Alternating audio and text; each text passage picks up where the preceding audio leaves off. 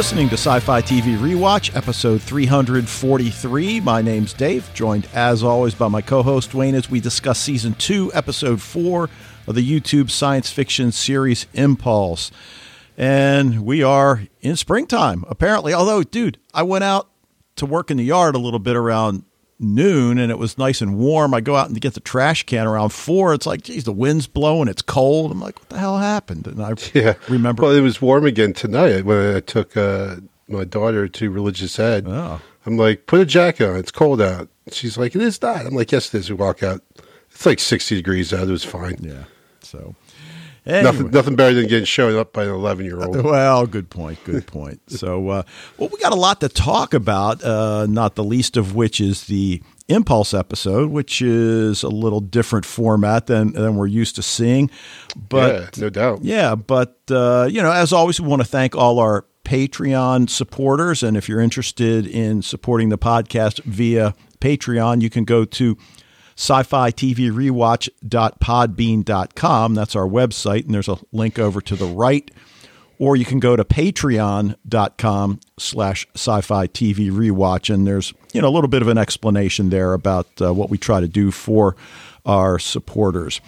Um, you know, I do have one bit of news, and uh, as we were saying before we went on the air, we're going to talk a little bit about Doctor Who tonight. But uh, I did read that the next episode of Doctor Who, because this was the series 12 finale that just aired, the next episode is going to be New Year's Day 2021, and that's the New Year's Day special titled Revolution of the Daleks. It is not the first episode of Series 13.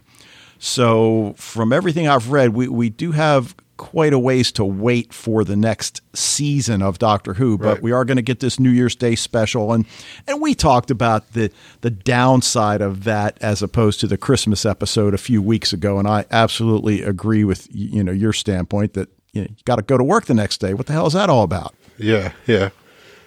Uh, I'm not sure if this year I might not have to. This year we, it might be where the holiday is.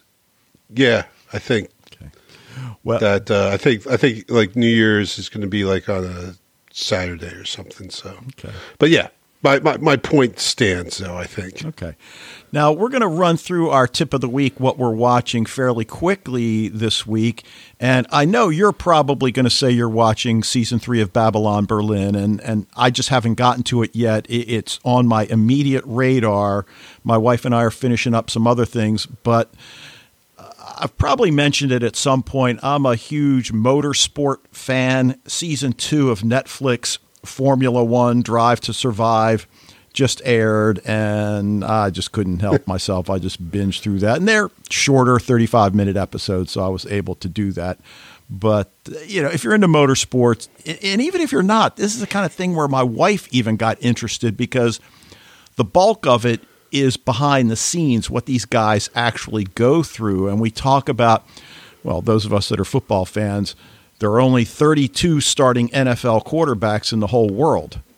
And if you're one of them, you're in pretty elite company. Well, in Formula One, which is the highest level of motorsport, there are only 20. So, anyway, what are you watching? I actually have not started Babylon Berlin yet because uh, I want to go back and watch the first two seasons again. And before before I even do that, I need to watch Altered Carbon season two. But before I could do that, I had to finish watching Hunter season one. But you did say you rewatched season one of Altered Carbon, right? I did. Okay. I did. I went back and watched season one, um, but I didn't time it just right. I, I watched it a little too quickly, and so by the time I was done, I still had a week left before season two was starting. So I watched Hunters, which was wow. That you know it. It was not what I expected based on the trailers and everything and the adverts that were, were for it. You know, I was Jordan Peele. I was expecting kind of like a like you know dark comedy. Uh, obviously, you knew it was about people hunting Nazis. So, know, I, I thought it was going to focus mostly on the hunt and that, you know, not. I don't know why I thought. I don't know. We wouldn't see necessarily a lot of the Nazis. Except, you know, I, guess I just thought because you don't want to humanize these people, you just want them to be faceless targets. You want them to be the evil enemy and everything. And um, you know, they still managed. And, and what I really wasn't expecting was how much, like, they have these flashbacks to the Holocaust, and some of them are just devastating. I mean, there were times on this show I was just like jaw dropping, like, oh my god. So you know, while I was kind of thinking it was a Jordan Peele, you know, show, and that it was there was going to be a lot of comedy. Well, you know, not comedy like you know, like slapstick, but just you know, like I said, like you know, maybe like dark comedy. This was a, a very serious show. There were some moments of comedy. There were obviously there's action moments, but it was it was a pretty pretty serious show. And um, I, I don't know if I was expecting that, but it was it was really good. Very it, it, one of those shows that you, you're just thinking about a lot. You know, while you're watching, it ends up kind of bleeding over into your everyday life, and you're you're just thinking about some of the stuff in there and everything. Um, pretty powerful stuff. So I, you know, definitely, it's it's not for the squeamish at all, but uh, you know, it, and it's it's there's some uneven. I've read some pretty there's a lot of criticism about it out there, and I kind of get that. I don't know 100% if I agree with it, but I, I, I understand what they're saying. Um, but I thought it was just a, a, really good show. Uneven, maybe at times, but overall, really good show. Well, now you can get back to some lighter fare like Altered Carbon and Babylon. Like Altered Carbon, right? Yeah, yes. but, uh, you know, you, you used the phrase uneven. Well, the word uneven, and and I think that's a good segue into our little mini discussion of Doctor Who series yes. twelve. Uh, what do you feel about the season in general as a whole? Well, I definitely liked it more than series eleven. I could say that for sure. Um, I would, did not like last season really. I mean, I, I, I shouldn't say I didn't like it. That that's not true. But there was a lot of things, new things that Chris Chibnall threw out there to, to get used to. Um, and I don't know, it wasn't the, the best as far as I could tell.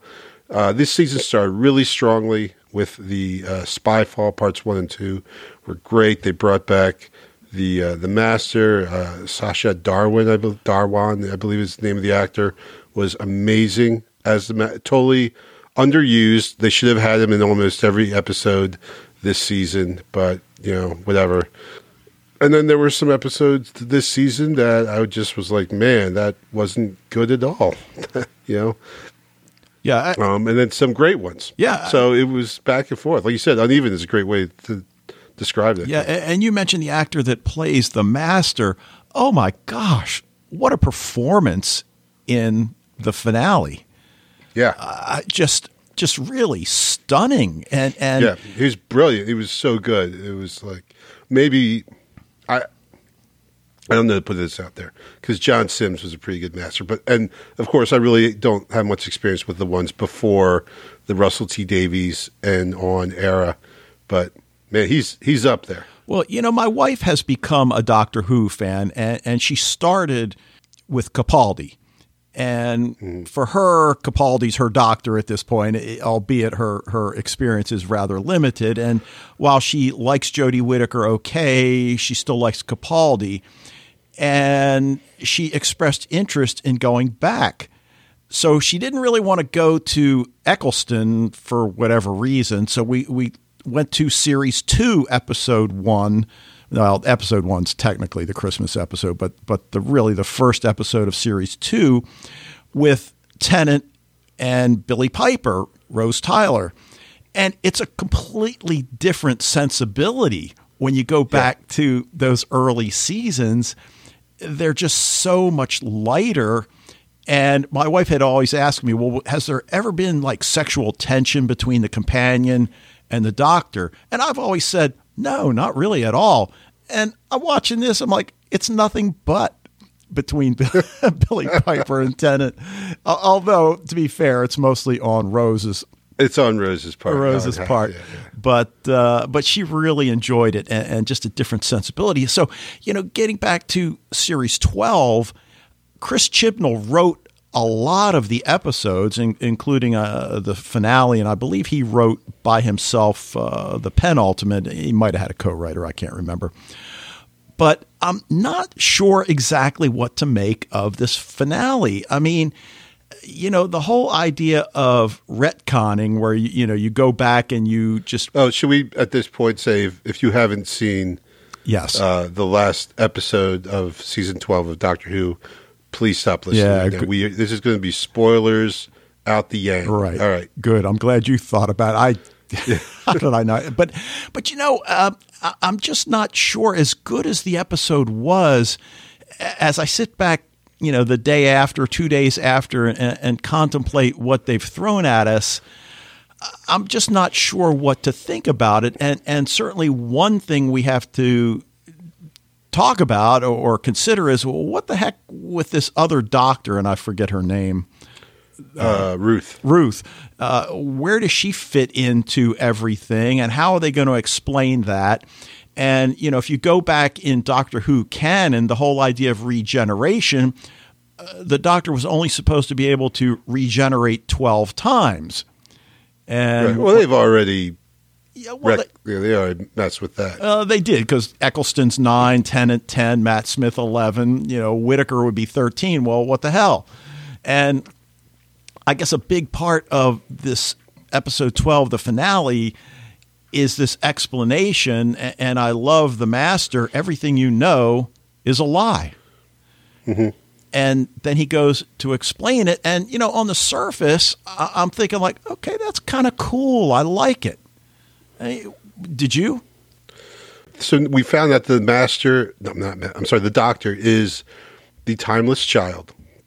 Right. a child that was found at this um, this this gate that all the humans escaped through in, in episode eleven by a Gallifreyan, not a Time Lord, but a, a, a Gallifreyan scientist who then spends apparently years experimenting on this child to extract the secret of regeneration from her, and then thus creating the Time Lords.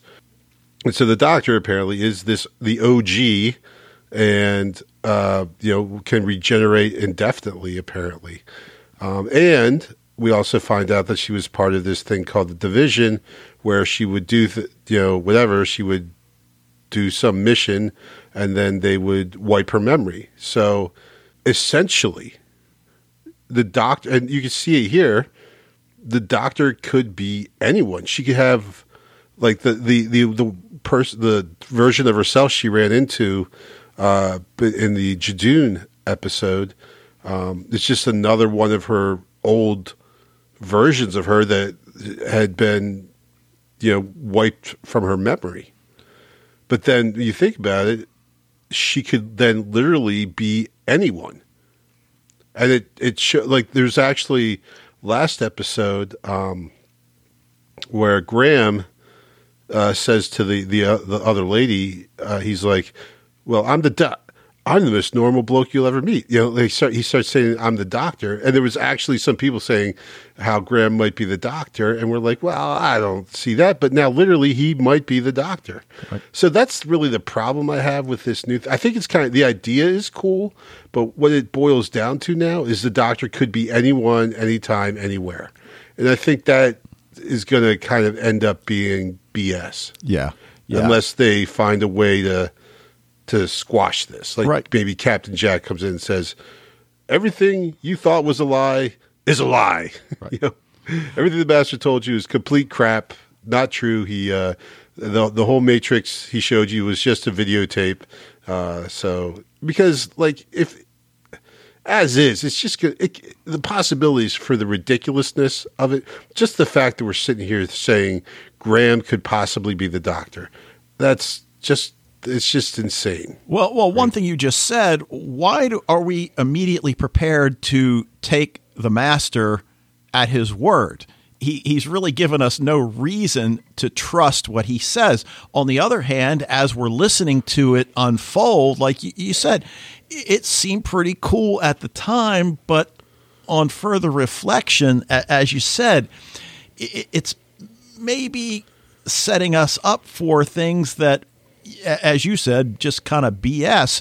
But one of the questions that I don't think they have answered yet, and maybe I missed it, well, Ruth is one of the doctor's regenerations. Well, how can there be two doctors in the same reality at the same time? Yeah. So well, but it's it's happened. Nah, I mean that was happened before, Dave. Come on. True, that's true with the three doctors. Yeah, I mean, yeah, number right. of times they've done it like one, two, three. Oh, right. Well, they right. They had the three doctors. I think they had the five. the doctors. five doctors. Right, yeah, right. and then the uh, the day of the doctor. Right. They so, even brought Tom Baker back for that one. Right. So, having said all that, I, I still enjoyed this episode immensely. One of the things that really strikes me again as I reflect on this season is that I think Jodie Whittaker has done a really good job as the doctor and I've really embraced her. Eh, my wife and I were having this discussion last night, you know, about you know the thing for Doctor Who fans. Everybody's got his or her doctor, and, and mine is still Tennant. Even though I love Capaldi, I really ended up embracing Matt Smith. I, I really like uh, Jodie Whittaker. Uh, Eccleston, I, you know, I don't know. He, he was okay. He's, but he's but he's my doctor. Okay. Because he was that was the first Doctor Who show I ever watched. Well, it was mine as yeah. well, but I, I, still prefer Tennant to him.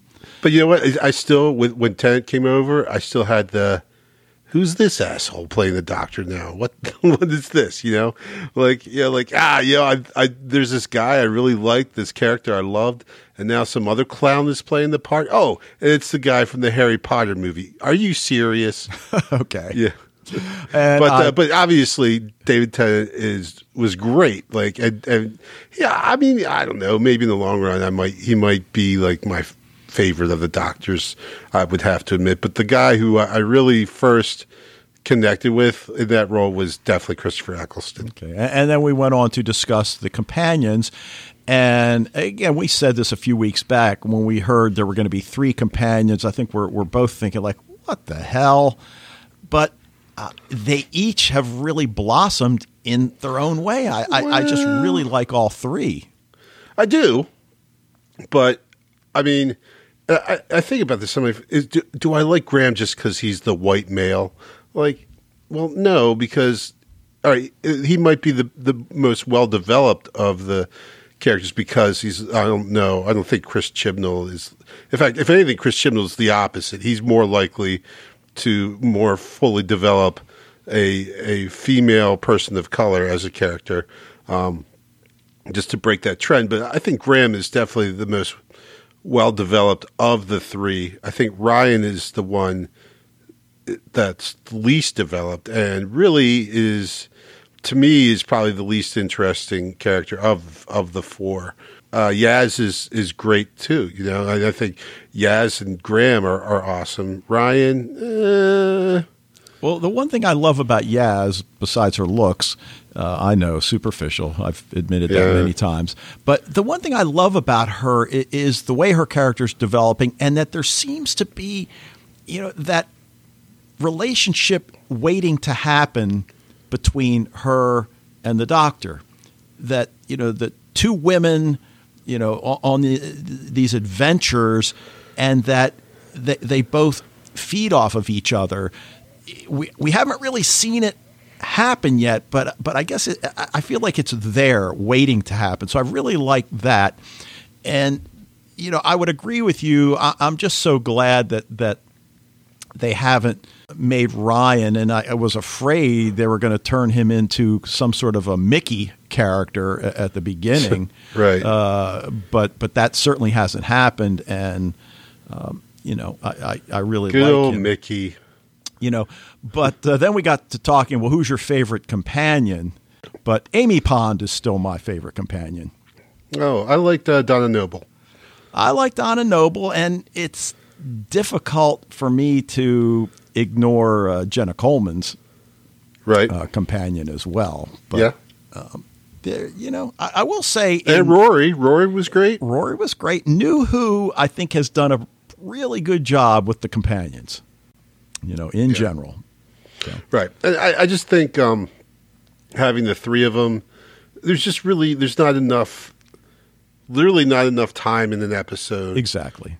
to to and, and like I said, I think Ryan has really gotten kind of the short end of the stick, and his character's just really not super interesting. I think, and and Graham, the other end, has been, you know, has definitely gotten the most screen time and and the, the better lines and everything. So I just think that just the, the three is just too many, you know, and um and, and a lot of times I think some of the episodes suffer because what we're trying to show what's Ryan doing, what's Graham doing, what's Yaz doing, what's the doctor doing, you know, and uh, you know they do a lot of the. We always you know made fun. What, what was sh- the librarians? You know, we'd always say how they they would always team people up, right? So we don't have to follow all the librarians at once. We follow three in one story, and the other three are have the, the other story going, you know. Um, and they do the same thing in Doctor Who, where they, you know, they always have to split up. You go with me, you go with him, and everything.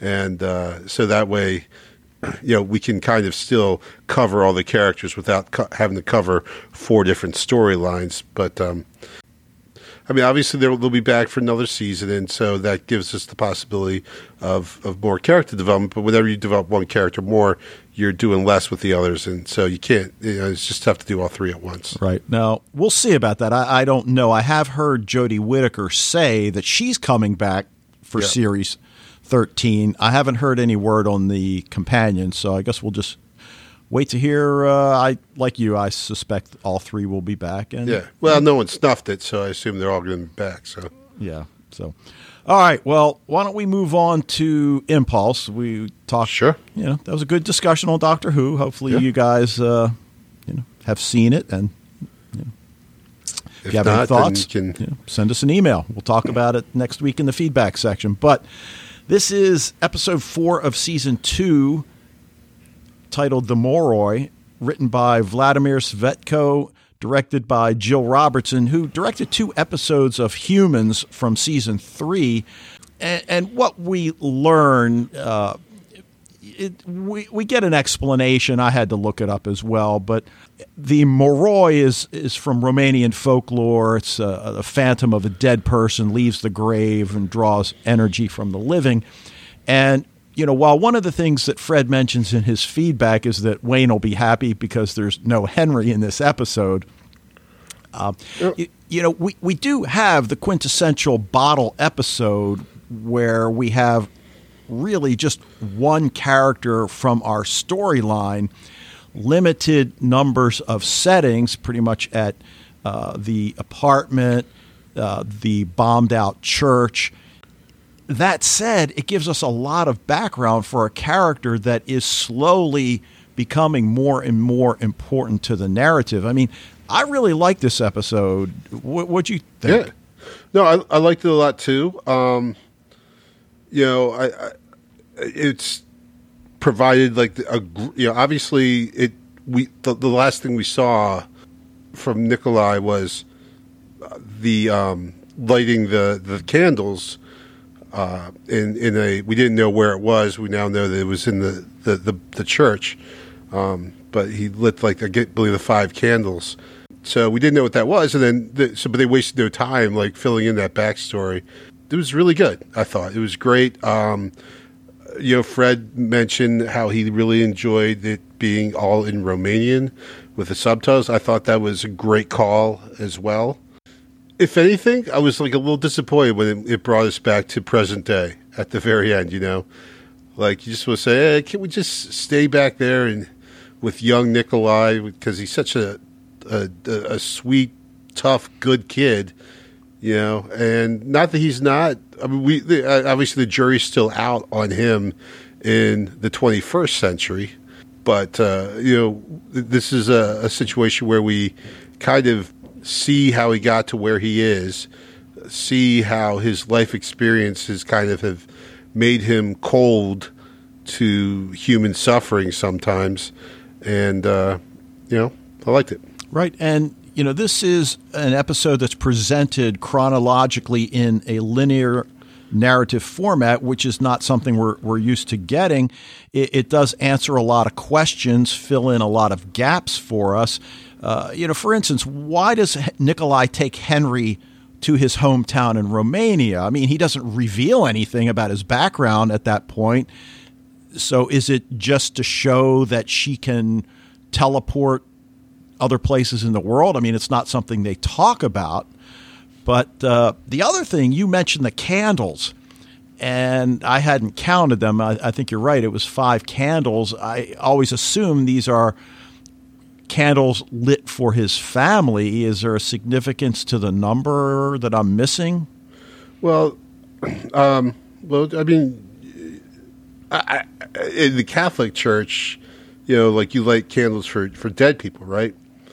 Um, so that's you know one for each of his parents, one for Milosh, right? Uh, one for Wesley. Okay, and then that leaves us with one more. Now, is that last one for him, or is it for his uncle? Okay, and if it's my, for, that was my thoughts. Okay, and if it's for his uncle, that's uh, you know, I, I guess on the one hand, he probably feels guilty for the way that relationship ends. On the other hand, his uncle got what he deserved, or you know, maybe didn't deserve that, but. Uh, um, the other thing is we find out the origin of the goldfish that we've seen yes. uh, present day Nikolai. And ag- again, the whole significance of the goldfish and, and, you know being a goldfish in a bowl and and you know not being able to escape your environment and and I think that's one of the things we see out of young Nikolai is this desire to escape not only you know what's going on in his home country and basically what's going on here is the Romanian Revolution December 1989 but you know we get that opening scene and, clearly you know the situation is pretty grim. People don't have enough to eat and you know they, they, go to the church and we hear the gunfire we hear the bombs and, and and again at first we're not really sure what's going on. And I mean, I had to go look up about the Romanian Revolution because that's yeah, not, did Yeah, um, but Nikolai teleports back to his home right as, as that explosion you know rips out the church. Assume this is the first time he teleports. Yeah, yeah, absolutely. And because yeah, he, he's like, "What the hell happened?" Right, right. And his uncle sees him appear out of nowhere uh, you know, he doesn't hang around. He runs back to the church, learns that everybody's dead. But, um, you know, Fred mentions whether or not the uncle knows about other teleporters. And, and I would say unequivocally no. Yeah, definitely not. And, and, and because it's almost as if the uncle literally sees him as this moroi, this phantom, and you know, we don't necessarily know how religious they all are, but, you know, I think the uncle says that he's kind of in between worlds. Right. Um, yeah, I also don't think he, he has any experience, just because I think Sergey is just the type of guy who can, like, he's kind of seen a lot, so nothing really surprises him, you know? Right. But yeah, I think he does on one level sense that there's something off about his nephew and well, yeah well he and, transports well, well, mean, yeah but but that it's not there's not a scientific explanation but right a supernatural a one. supernatural or spiritual gotcha. spiritual. You know, one yeah right right. Uh, so um, you know I, I i don't think he is aware of any others. Now wayne i have my notes. I did recognize the ramones and black flag believe it or not in this episode. Yes yeah, um, good call, man. Yeah. But apparently they figure out that fear protects Nikolai by teleporting to safety. And one of the things that I thought about as I'm watching this episode is that Henry figures out her situation much more quickly than Nikolai. Is that because of Townes and Jenna? That Nikolai really doesn't have anybody like that because his uncle doesn't see it from a. You know, but I, it seemed to me like the opposite. I thought Nikolai would acclimate himself to his ability much more quickly than Henry did. was know? it just because he's a nicer person? I mean, no, I think he just circumstances required him. Okay, whereas instead of you know Henry who could just kind of be freaked out by this. Uh, Nikolai, his brain immediately went to, wait, how can we use this thing? Yeah. Well, is it Nikolai that did that, or do you think it's his uncle well, that that's did it? good point, right? Yeah, it could be. Because when we but, see that scene where he's obviously been stealing food from people, we get the idea some time has elapsed. They've been doing this for a while. Right. Well, because he talks about something about like other tests uh, that they've done. Right. Right, and that he can feel pain, and, and we certainly know that from Nikolai and Henry as well. Yeah. Um, you know, we not that Henry doesn't have a conscience. H- Henry's just got a bad attitude. But you know, we, we hear Nikolai tell his uncle he doesn't feel right stealing from the poor because that's who they're surrounded by. So right. while we understand he and his uncle are hungry, so are the people they're stealing from. Right. So the suggestion that they steal from a party official seems the next logical step, but again, the uncle's got a little bit more experience with what's going on around him. I don't know that we hear Nikolai's age. Do, do we get that? I can't remember. I mean, he, he looks about the same age as Henry, but but yeah, I, older. Yeah, he, I, I'm I'm thinking he's somewhere around, yeah, from like maybe sixteen to eighteen. Okay years of age. You know, right. it's it's funny because at first, um, we don't find out which of the two boys is Nikolai for a while. I mean, obviously we see it in like okay, eighty nine, like blah, blah blah The kid's too young to be Nikolai. Like right. that's that's too much of a, a stretch to think that in in you know twenty eighteen that um, you know the Nikolai we know there could be you know that young in nineteen eighty nine but we're, we're still not 100% sure um, until after he jumps. I think then the Sergei runs in, and then we find, okay, this is Nikolai. Um, but it's funny because all, all the things that, you know, they go to the church to pick up food, and all the, like the triggers that are there, like people pushing and his dad getting in an argument, and someone pushes Nikolai. So there's all these things to get him emotionally riled up, uh, you know, for him to potentially, you know, inadvertently uh, jump, uh, but it doesn't happen. Right now, the other thing I find interesting, you know, he goes to that home, which I, I, we assume he thinks is the home of a party official, and it does appear to be a mansion. But once he gets inside it, everything looks like it's trashed. But the thing that occurs to me while he understands how to get out of a tight situation by teleporting, he apparently doesn't know how to control it. I mean, why does he climb over the fence? Why doesn't he just teleport inside the building? I mean, we see Henry learn how to go from point A to point B in, in situations that she's not under duress. So he apparently hasn't figured that aspect out yet.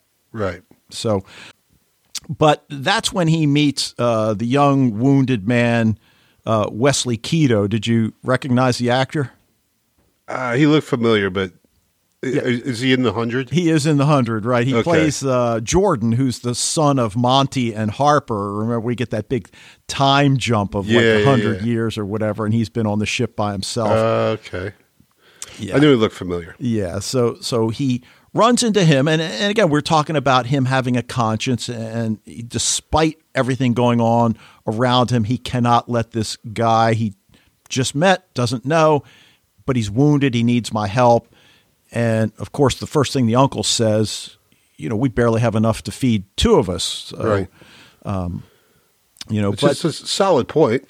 Yeah, and you know, Wesley's no dummy. He points out that my dad's rich, but it does kind of go back and beg the question: if his father's that rich, you'd almost yeah. think he'd be able to bribe yeah. some Romanian officials. And, right. you know, yeah, he was going to be smuggled out, but he missed his ride or whatever. Yeah, okay, I guess. So, uh, so okay. We'll, it's a little bit far fetched, but you know, like right when we meet Wesley, I'm like, ah, I bet you that kid somehow gets him involved in this whole organization he's involved in in the future. You know, it's like right away. It's like when he's, well, I guess not right away, right away when he spoke English. I was just like, ah, this is this is this is his in. This is where this is how he gets into that thing. Right. And, you know, as he's with them longer, you know, his story checks out about the smugglers. And, and then, of course, the focal point uh, becomes raising enough money so that the three of them can be smuggled out of Romania and eventually end up in Canada. But it doesn't take long for us to learn that the uncle seems reluctant to leave the life that he knows. You know, that, that phrase, the devil you know. Right. Because while the situation is pretty dire, he just doesn't want to leave. I, I guess he understands how to play the game there, but Nikolai wants a new life, and, and, and this is certainly his opportunity. You know, it's just like a really crappy time uh, to to be in in uh, Romania. So um, you know, like that's even more of a motivation to to get out of there. Yeah. Now, you know, I mentioned Townes and Jenna helping Henry. It's Wesley that poses the possibility that Nikolai could travel places other than the apartment, but Nikolai brings up that idea that he's tethered to the apartment. And, and, certainly that's one of the first things that Henry, Jenna, and Townes figure out about you know what's going on with her that she seems tethered to her apartment. That's uh, to her right. bedroom. That's where she goes to feel safe. So you know so they figured they figured all of that out. And, and it's wesley that teaches him that fist squeeze technique. Right. Yep. Yep. So we got a lot of origin story type things happening here you know yeah and and everything is just building. I, I just really like the way this episode develops. And, and, I know you said at the beginning of the discussion that you didn't like the fact that it ended up in the present, but but I, I really no, I, I, didn't say that. It's just like they do such a great job of building that that past world that it's it's um, I don't know maybe the word jarring might be pushing it too much, but just it's uh, it you know kind of throws you when it takes us back to the the present because especially how much Nikolai has changed from 1989 till you know 2018. Well, right, and, and you know we'll see how much we learn about the gap, you know, between those two points. But we get that scene where you know they're ready to get out of the country the truck that they're in and and uh, you know we get the scene where his uncle has sold them out and he's just going to try to get himself out and and of course it doesn't go that way but the truck is stopped by soldiers and, and they're lining them up and they're just going to execute them all. And that's when Nikolai grabs Wesley. And I guess at this point, from everything we've seen, we just have to assume this is just another test. If I grab him and hold him and teleport, will he come with me? Right. Well, he's, I mean, much like uh, Henry with Clay, um, the intensity and the immediacy of the moment, I think helps. Like, if we don't do this, we're going to die. Right. You know, and with, with Henry, like if, if I don't do this, Clay's going to die. Right. Um, so that the, the immediacy of the, the, the need to, um, to act and, and the, it, I think helps, you know, bring it about or whatever. Right. Well, at least he doesn't grab Wesley by the hand and then tell I was I was thinking that that was a possibility that that could happen. Right, but they get back to the apartment. The uncle's there, and he kills Wesley just like that. And, yeah, and we see Nikolai get upset. The room shakes, uh, you know, and then he bludgeons his uncle to death. And well, you know, before that, he actually jumps, like we saw him doing with. Wait, no, no, not him. Um, like we, well, actually, yeah, we did see him and Dominic fighting, right? and then we saw Dominic fighting. Uh, I can't remember, you know, Keegan Michael Key's character, where they, you know, jump from one point in the room to another to avoid like a bullet or or something like that. Um, he starts running towards Wesley, and he jumps. So uh, not Wesley, sorry, uh, Sergey. Uh, Sergey goes to shoot him, but uh, Nikolai jumps. Oh, you're right, and dodges the bullet, and then tackles Sergey. Right, and then we get that visual of the broken bowl, the goldfish flopping, and and again, I know I always tend to read things in, but as the goldfish f- is floundering for its life. That's sort of you know Nikolai in, in his situation, and, and, you know for whatever reason that goldfish keeps appearing in, in scene after scene in this episode, and. Right. And you know we see it in the present day with uh, Nikolai even having it in his uh, motel room.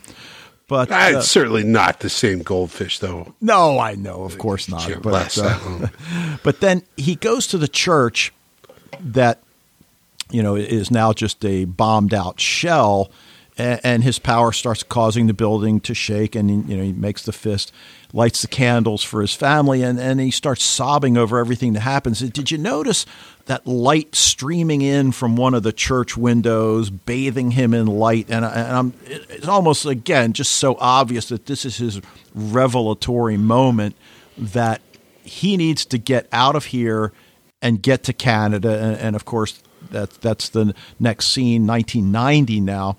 Al- Although the Romanian Revolution is, is in December, so we don't know how much Yeah. time elapses. Probably Right. not all that much. But you, know, like, I mean, I know obviously this is supposed to be the Romanian Revolution, but the Romanian Revolution lasted like just like a couple weeks. Yeah. um, Yeah, I think really basically the big part of it was a couple days actually, and this seems like a lot more time. I mean, certainly a lot more time passes between the bombing in the beginning. Plus, I couldn't find anything about churches getting bombed. There was apparently an incident at the Orthodox Cathedral where people were shot at and killed, but no. So anyway, I, I, I'm I'm nitpicking, I know, but anyway. So, but I'm thinking, like, wait, it, it, from what I was reading about the revolution, it was over fairly quickly, but this is not. You know, we get a feeling that a lot of time has passed from the bombing to finding Wesley to you know, and all this stuff. We, we feel like, but maybe not. I guess. Yeah. I, I, again, I think it's just probably a matter of days because, as you said, the whole thing was over. I, I mean, it didn't extend out of December from everything I read. So, Right. Um, so anyway, he shows up at Wesley's father's mansion, and and this is just a huge complex. And his father is happy to see him. At first, I was worried that he was going to act like, you know, I don't know you, I don't owe you anything, but it was just the opposite. And he wants uh, Mr. Keto to help him get rid of his power, not develop it. But uh, of course, that's not how things transpire. But but again, we get all this history. We meet Wesley's younger sister Elaine. Uh, Mr. Keto offers Wesley a home, and, and and of course, you know, we we get all of these blanks filled in. That connection between his brother uh, Milosh, who played the piano, and Yeah. young Elaine playing the piano, and, and he sits down on the bench as she's playing Clair de Lune, and you just know he's going to reach up and turn the page for her. Mm-hmm. And I was waiting for her to say, "How did you know when to when to turn the page?" But I, I just really, I just really like that scene. And then That it- was a nice scene. Yeah. yeah, a- and and we get an idea that the father, you know, he can be, be a bit of a hard ass, and and Wesley. Well, he doesn't te- use contractions. Like what? Who does that? yeah. Now, Like we- you notice that? yeah, I, I did, Like, and, he and never said can't or don't. Was like cannot. I do not. You know, like it's like, dude, there's we have contractions for a reason. but we do learn why his attitude towards Elaine might be what it is, and and doesn't excuse it. Uh, apparently, the mother died in childbirth with Elaine, uh, because I think Wesley tells Nikolai that. We transition back to the present day. Nikolai visits Mr. Keto, who's dying, and he's you know got this hospital room set up in in his home, and that's when we see then the adult Elaine come in, and Fred mentions this in his feedback, and uh, I don't know how anybody doesn't notice this immediately. Wait a minute, wasn't younger Elaine Asian? Yeah. All right, whatever. Um, yeah. Well, I, I mean, and honestly, I mean, I, well, I thought the kid who played Nikolai was amazing. I thought he did a brilliant job. In no way at all does he look like I, uh, what's what's the guy's name who plays Nikolai again? Like Re- Rennie some. Oh, uh, yeah. Anyway, Uh, he doesn't look anything like the actor who plays Nikolai a, as an adult. Like, like the, the, the producers of Dark would be disgusted yes, by the they casting. would. Yeah, well, that's a that's a tough standard to uphold, but Yeah. uh, uh, but we learn that she is the one behind those tests. I mean, we we recognize her and we start putting two and two together. And she mentions investors. She mentions uh, uh, you know upholding their father's legacy, A- and again, apparently Nikolai has been raised as a son, as Right. her, She calls bro- him brother. Right. So, uh, you know, that that their relationship is a lot tighter than perhaps we at first thought when he's talking to her on the phone those times, and she's basically uh, reading him the riot act about what Right. needs to happen. I- In fact, she even says, "He always liked you best," and you know maybe that's because the father makes the connection between his son and Nikolai, who who did his best to save his son's life. Right. Um, but uh, you know, it, it really leaves us now, you know, with a lot of questions, and and we talked about this at the time. What was she trying to show investors? Um, I- Right. I, I mean, I still contend that it, it, it seems as if they want to teleport an entire structure rather than just the person. I mean, we already know the teleporter can grab somebody right. and and teleport that person. So, you know, Well, and there's the line where she's like, you know, then make her ready. Isn't that what you're doing? Uh, oh, Nikolai says she's not ready. She says, well, then make her ready. Isn't that what you're doing? So, and, and actually, Nikolai, he doesn't answer her. And, and the, the kind of look in his face was, he's like, well, maybe that's not exactly what I am doing. Actually. well, because that's our fundamental question now. I mean, is is Right. Nikolai going to protect her because we know she has a target on her back, or is he going to offer her up to his sister and the project? Yeah, I you know I, honestly, especially after seeing this episode, I'm like, you know what, Nikolai w- w- witnessing right in front of him Dominic killing his own son, rather than allowing him to to be experimented on. I think that really affect, and especially now seeing this and his relationship with Milos, you know, I think that that kind of broke Nikolai a little bit. Oh, I agree. Absolutely. I think you said that even uh, before. Yeah, in, yeah. In a previous. but now I feel like even more confirmed about that because now we see, oh, well, he had a young brother who died as well violently. You know, that can't help but have an impact on him. yeah. So, all right. Uh, anything else you want to bring up that we haven't talked about before we get to Fred's feedback? I just think that someone who has as much facial hair as Sergey is cannot be trusted like at all. And I think that's borne out. Yep. All right. Well, why don't we hear what Fred's got for us this week, and we will be right back. Hello, Dave and Wayne, and all listeners to Sci-Fi TV Rewatch. This is Fred from the Netherlands with some feedback for Impulse Season 2, Episode 4. Wayne must be happy this time. No Henry. No too unlikable teenager. Wayne also said something about that he didn't like that the main character was unlikable and in a normal series or film the main character should be somewhat likable and that is not the case for Henry here and I have to say the way that and I also said something about it la- in last week's feedback the way that Henry talked to her mother in a car after visiting that friend was indeed a little bit over the top. But on the other hand, sometimes teenagers can be like that. And of course, you're the expert as a high school teacher, but I'm almost certain that you can find these kind of teenagers in the middle of Baltimore City, where the crime rate is one of the highest in the country, I believe. And perhaps even worse than Henry. But anyhow, no Henry in this episode. And this episode all about Nikolai's background will mean that Nikolai becomes a very important character or already is in this series, and I think we won't lose him that quickly uh, in the next few episodes. But if you go from being likable, it could mean that we starting to like Nikolai and then we lose him. So then the impact will be bigger. So if he gets a more important role, he perhaps does become the mentor or the teacher of Henry.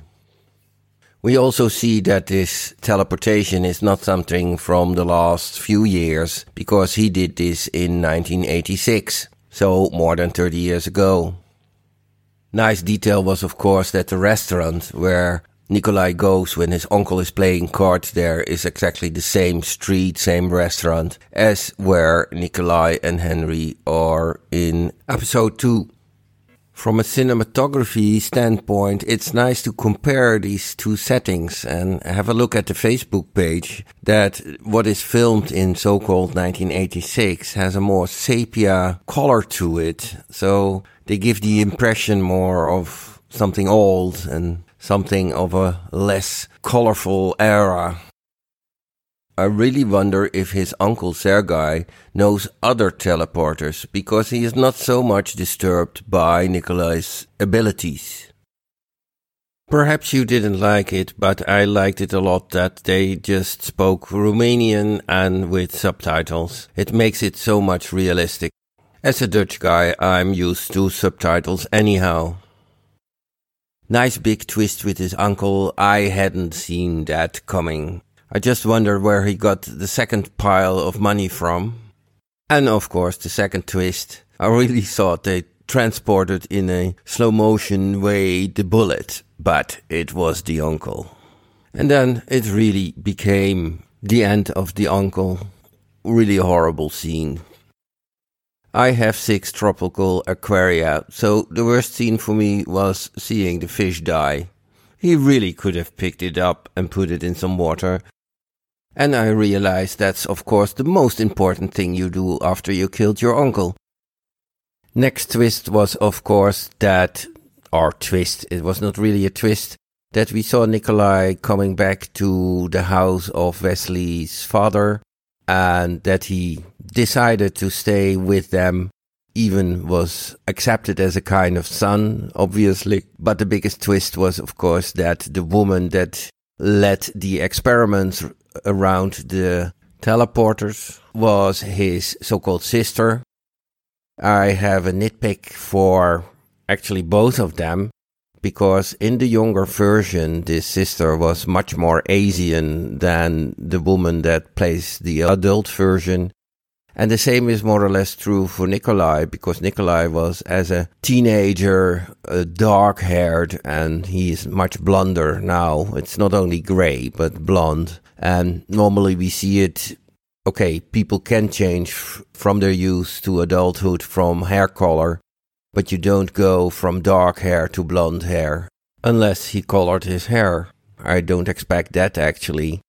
It normally is the other way around. You can start blonde as a kid and then become darker and darker, but the other way around is quite unlikely. Apart from this nitpick, I thought that the younger version of Nikolai, the actor did a very nice job in portraying him. Bogdan Iancu, if I pronounced right. So, nitpick aside, it was a very nice choice biggest remaining question is, of course, what they want with this knowledge. There are investors, so there is some company interest there, whatever. And his sister says, We will lose everything, father, and we worked for. So, what is that exactly? Okay, that's all for now. We're going to wait what the coronavirus is going to do in the Netherlands. Since a few days, we have the first infections here. The seventh infection is just 10 miles from my home, and it, there is a report of an eighth case, which is actually admitted to the hospital I work. So it's getting closer. The source of the infection in the Netherlands is very clear because there were two main outbreaks, one in China, of course, and later in Italy. And all the Dutch cases are related to people who visited northern Italy recently. Well, if I'm confined to home for isolation reasons, And if I'm not too sick and have a real pneumonia, I can at least do some audio feedbacks and watching of series. Greetings, all the best, Fred from the Netherlands.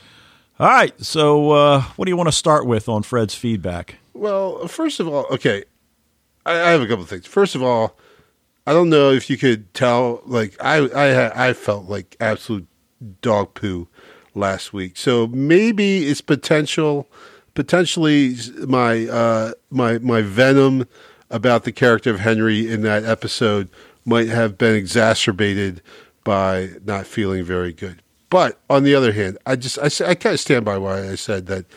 I, it's not that I don't like Henry as a character. I think they've done a great job with Henry for the most part. I just think in that one episode they didn't. You know.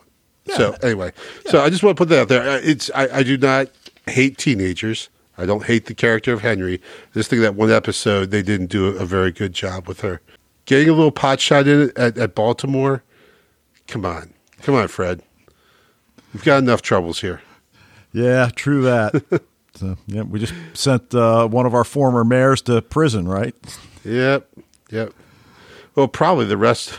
There's actually the, the, a, a fairly significant uh, tradition of Baltimore mayors doing uh, prison time. So Uh, yes. Um, now, I, I did like what Fred has to say about how we view Nikolai's character because I, I, think, certainly for me, and I would suspect for you as well, we, we are starting to really warm to Nikolai, particularly after this episode. Are they setting us up for a big disappointment? I mean, we always talk about characters need to have stakes. I mean, you can't consistently put characters in dangerous situations and have them always survive. I mean, yeah, fine, Lost in Space, we get it. It's a family show. Right. You don't want to disappoint the young kids. But but in a show like Impulse, are they setting us up for Nikolai something bad to happen to him? So I, so I really like that that idea. Yeah, absolutely. And I mean, we can. I could see that happening. I could, like I said, I think, uh, you know, th- uh, there's obviously two things about Nikolai. He could either be, like we said, he's here to, to help Henry. He genuinely wants to help her, wants to see her escape. Or, on the other hand, he's like, like we said, he's just working with, what is that, Elaine? Did you say was her name? Yes. To- yep. to you know fatten Henry up so they could throw her in the oven for Thanksgiving. You know, in which case that sucks. Uh, based especially after this episode where they really obviously go to they, they gave him a whole episode to show Nikolai's humanity.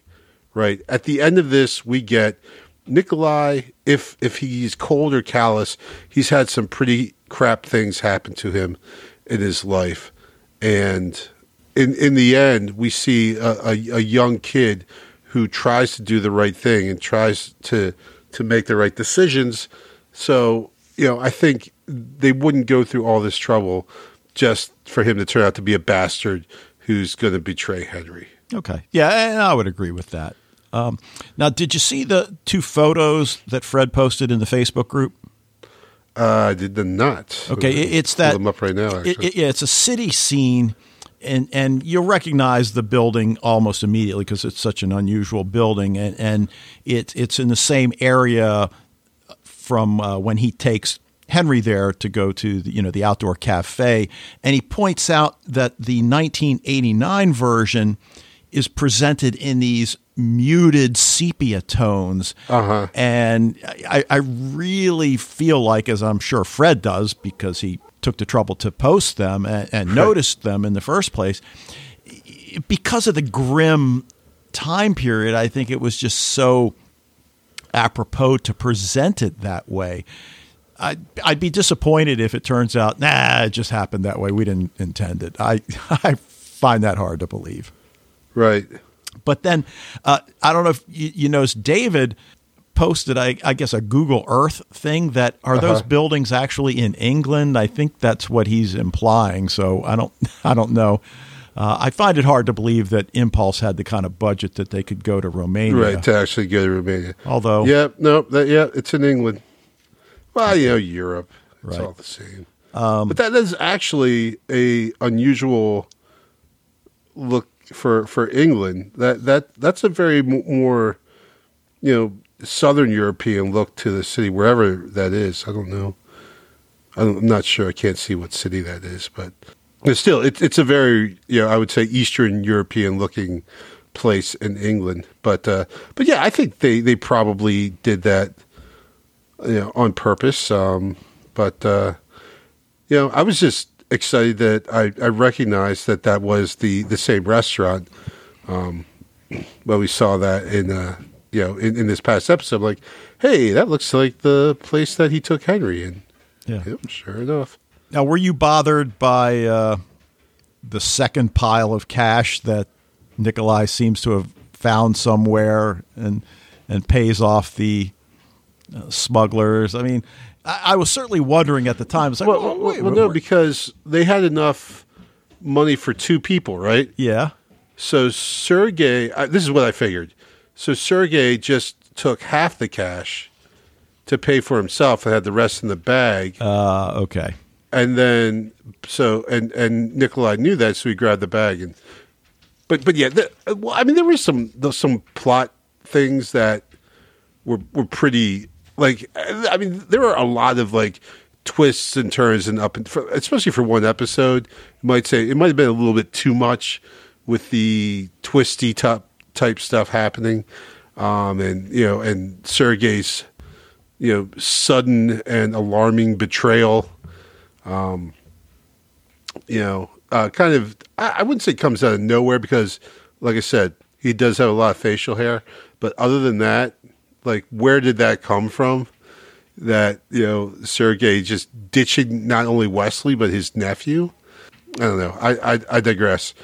I, I can't remember where I was going with this in the first place so I guess I'll just stop talking. Okay. All right. Anything else you want to mention about Fred's feedback Oh, just hey, Fred, uh, be careful, buddy. Stay stay healthy. Like, uh, it sounds like the coronavirus is, virus is knocking at his door. So just be safe, my man. Yeah, I like his attitude. It just gives him more time to you know, produce feedback for the various right, podcasts right. he listens to. Yep, true. So.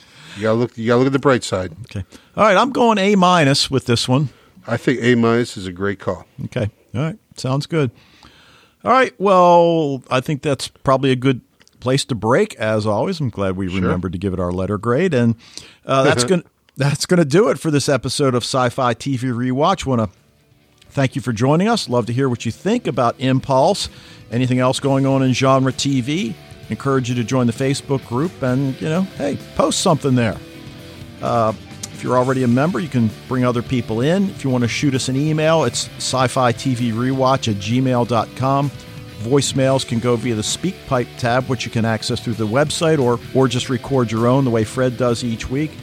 We'll be back next time to talk about Impulse Season 2, Episode 5, titled Crossing the Threshold.